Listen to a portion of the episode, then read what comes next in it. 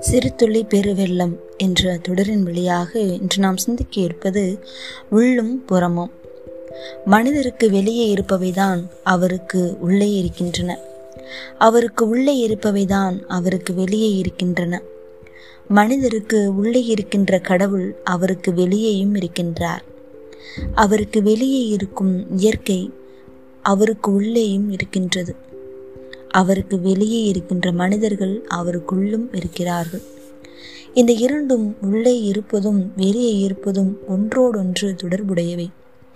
வெளியே இருப்பதை கண்டு கொள்கின்ற மனிதர்கள் உள்ளே இருப்பதை கண்டு கொள்கிறார்கள் உள்ளே இருப்பதை கண்டு கொள்கின்றவர்கள் வெளியே இருப்பதையும் கண்டு கொள்கிறார்கள் எனவே நம் தேடலானது ஒரே நேரத்தில் புறம் நோக்கியதாகவும் அகம் நோக்கியதாகவும் இருப்பது அவசியமானது.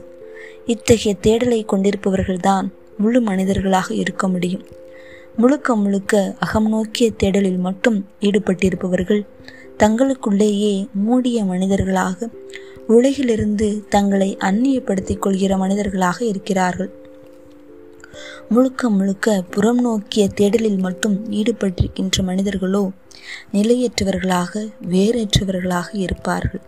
எனவே இவ்விரு திசைகளிலும் நம் தேடலை வைத்துக் கொள்வது மிக அவசியமாக இருக்கிறது. நம்மையும் கடந்திருக்கின்ற கடவுளை வழிபடுவது நமக்குள்ளே புதைந்துள்ள கடவுளின் சாயலை தட்டி எழுப்புகின்றது. அதே போல வேலையில் இருக்கின்ற மனிதர்களோடு உறவு கொள்கின்ற போது நமக்குள் இருக்கின்ற மனிதத்தன்மையை அதிகம் அதிகம் தட்டி எழுப்பி தட்டி எழுப்ப ஆரம்பிக்கின்றோம். அன்புள்ளவர்களாக பண்புள்ளவர்களாக இரக்கமுள்ளவர்களாக மாற ஆரம்பிக்கிறோம்.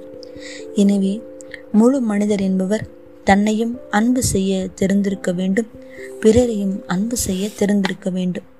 தன்னோடும் நேரம் செலவழிக்க தெரிந்திருக்க வேண்டும் பிறரோடும் நேரம் செலவழிக்க தெரிந்திருக்க வேண்டும்.